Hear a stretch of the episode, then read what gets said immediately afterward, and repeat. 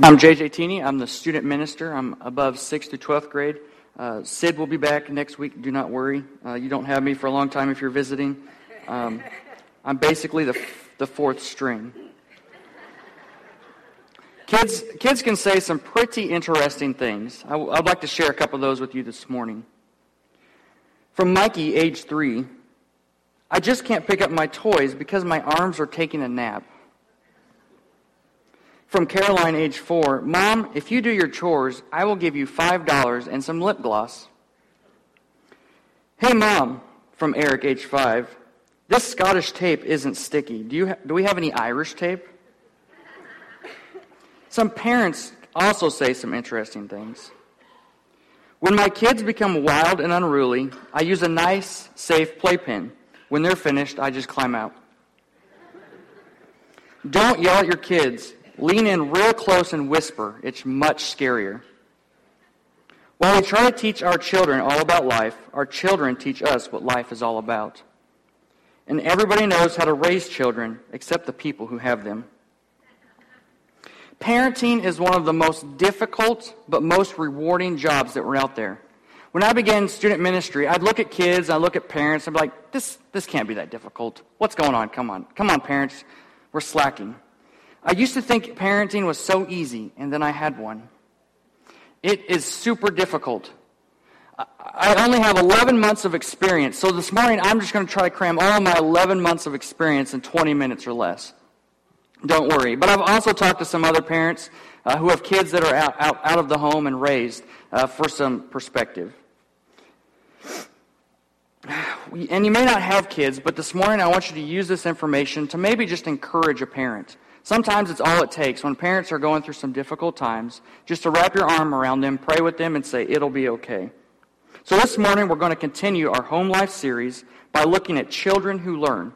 We're going to use Ephesians six, one through three. Children, obey your parents in the Lord, for this is right. Honor your father and mother, which is the first commandment with a promise, so that it may go well with you, and that you may enjoy long life on the earth. So in verse one, we see here, children who learn to obey. Paul is writing this letter to a church, and most likely there were students or kids that needed to hear this. And so Paul's addressing them saying, children, if you want to be godly, you need to obey your parents. So this would be directed to, more towards minors. Obedience is a strong word. It means to adhere to. Paul previously addressed wives, submit to your husbands, but the word obedience here is much stronger than that. Basically, listen without questioning. So we're going to look, we're going to use Ephesians six to look at the story of Isaac and Abraham and their obedience.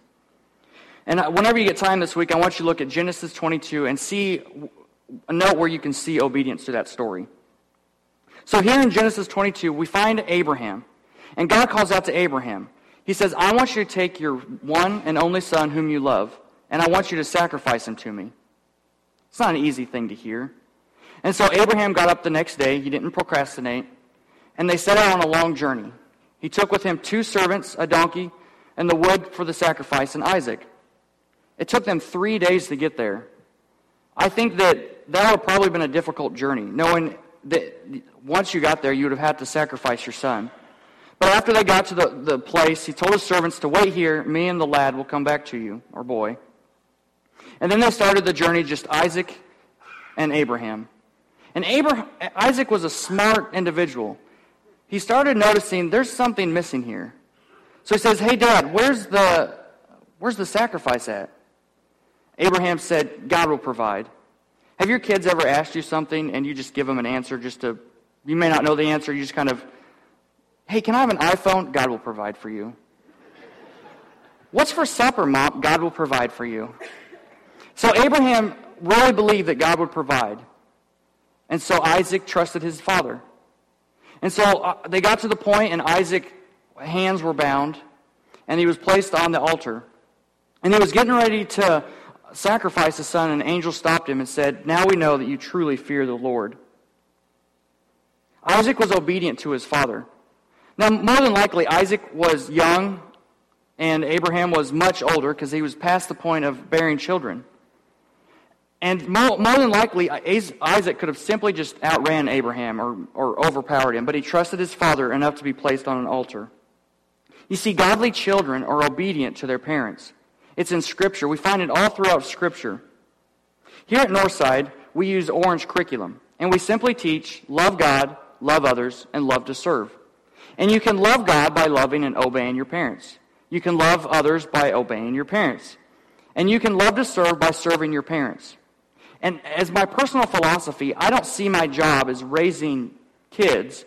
I, what I see myself more is coming alongside the parents to help them teach their children godly attributes. Jesus also had to learn obedience. He was fully God, but yet fully man, which is hard to understand. But in Hebrews five, we understand that through struggles, Jesus learned obedience. And in Luke two, the parents were on a trip. And they, they left this area, and it was that whole, well, I assumed Jesus was with you. No, I assumed Jesus was with you. Mary, we lost the Son of God. Where is he at? I don't know if you've ever done that. My parents left my brother at church once, and I don't know why they picked him back up. I'm not sure. He's not here. And so they go back for him, and they asked him, why did you do this? And he said, well, I was about my Father's business. And it said that he continued to learn and to, to obey and to grow. The problem is one does not just simply walk the path of obedience. It takes time and hard work from parents to teach.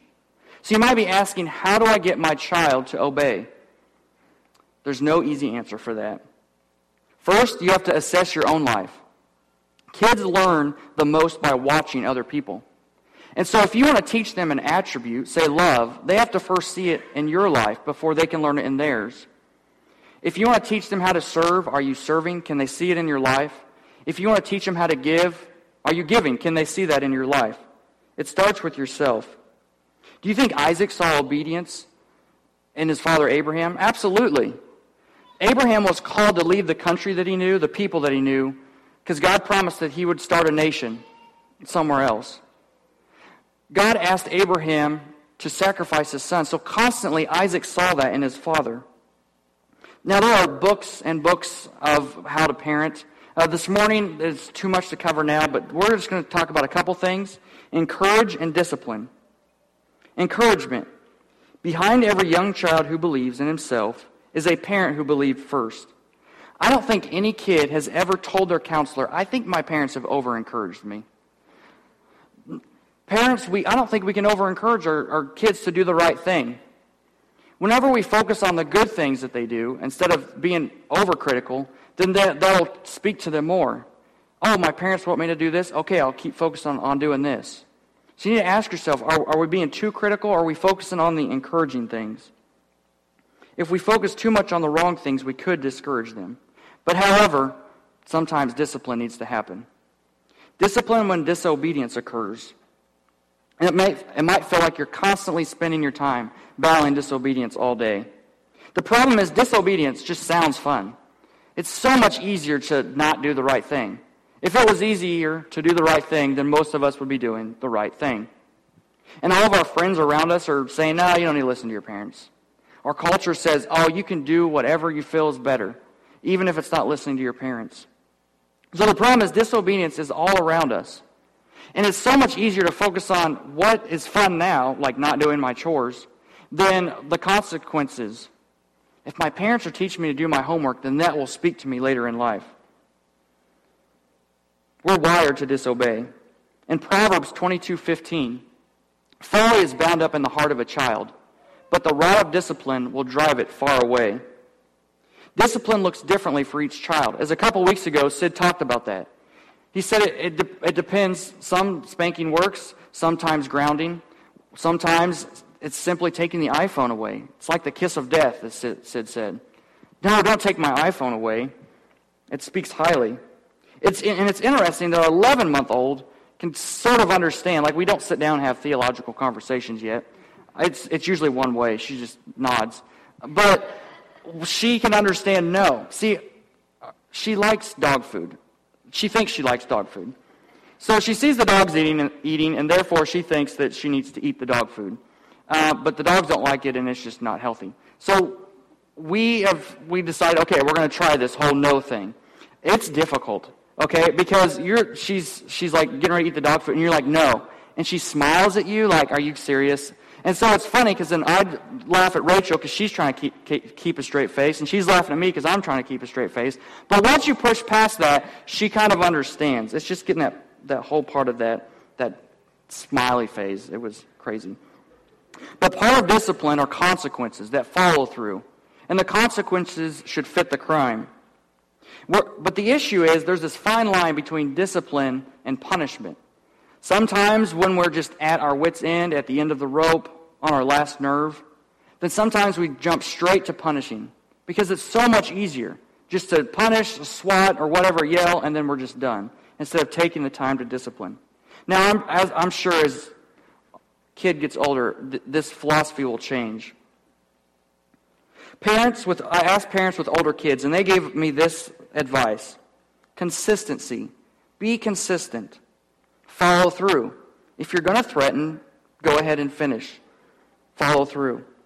Find out what works best for each kid. They all are raised differently. What worked on my brother didn't work on me, or what worked on me didn't work on him. It's different for each kid. So this last week, whenever I was preparing the sermon, I decided to survey our students. I was like, why not? I want to know what they say. I said, kids, we need to obey our parents. I said, how can your parents help you to obey them better? I wrote down the serious answers. They said, work together to find a solution or to compromise. Your tone of voice. Help them to understand what they're doing wrong. Explain better what and why. Now, they understand that sometimes we just need to obey without questioning, but sometimes they want their parents just to stop and say, what, what, what's going on? What and why am I doing this? Hear me out and look from my point of view. Show and trust and respect boundaries. In Proverbs twenty-two six, we read, train up a child in the way that he should go. Even when he is old, he will not depart from it. So he, if you get them out of the house, then we we see honor. Children who learn to honor. Honor your father and mother, which is the first commandment given with a promise. This would be more directed towards ages eighteen and above. This was first mentioned in Exodus twenty twelve. Honor your father and mother. So God, the Israelites have left Egypt, and Moses is up on the mountain getting the Ten Commandments. Do you know your Ten Commandments? It goes, no other gods before me. Don't make for yourself an idol. Don't misuse the name of the Lord your God. I'm not going to go through all of them. Remember the Sabbath day and honor your parents and don't murder, and then the rest. Honor your parents was up towards the top. It's an important thing. When we honor, we, we, we respect it, and we hold that to value. Isaac honored Abraham. Whenever Abraham's mother died, Isaac, Abraham sent for Isaac a wife. Now, Isaac could have married a local girl, but he honored his father and not marrying a, a local person. He also, when Abraham died, he buried him properly with his mother. So Isaac honored. Jesus honored his mother. While Jesus was on the cross, he made sure that his mother was taken care of. He told John, take, take Mary as your mother, and mother, take John as your son. Honoring our parents is can be as simple as making sure they have their basic needs. One person said it like this, be nice to your children, they will choose your resting home. Respect and gratitude. Sometimes it's, it's as simple or maybe as difficult as taking time out of our busy schedule and just telling our parents that we're grateful for them and what they've done. If you have difficulty expressing gratitude, then there might be something where forgiveness needs to take place. I'm not sure what your relationship is like with your parents. But the first step we need to make is realize that our parents aren't perfect. I spent way too much time in my teenage life trying to prove how imperfect my parents were, just to realize they were just trying their best, and they did a great job. Forgiveness, when we need to forgive. Jesus, being fully God, had to submit to imperfect parents. Don Wilton gives us seven keys to honoring parents. Value your parents' world. No matter how old they are, they are living in a world that is highly relevant and valuable to them. Respect your parents' age. Don't mock their limitations and abilities. Love them in it. Model your parents' godly attributes. You know the many things they said and did that simply blessed your life, so go and do likewise. Protect your parents' individual dignity. The older they become, the more they will cherish your hedge of protection. Remember, they protected you when starting out. Provide for your parents' basic needs. Make certain you are not feasting at the king's table while your precious parents are living on cans of baked beans. Just do it. Honor your God-given responsibility. It's by Don Wilton. Which brings us to our next point. Children who are rewarded, so that it may go well with you and that you may enjoy long life on the earth. Ephesians six three.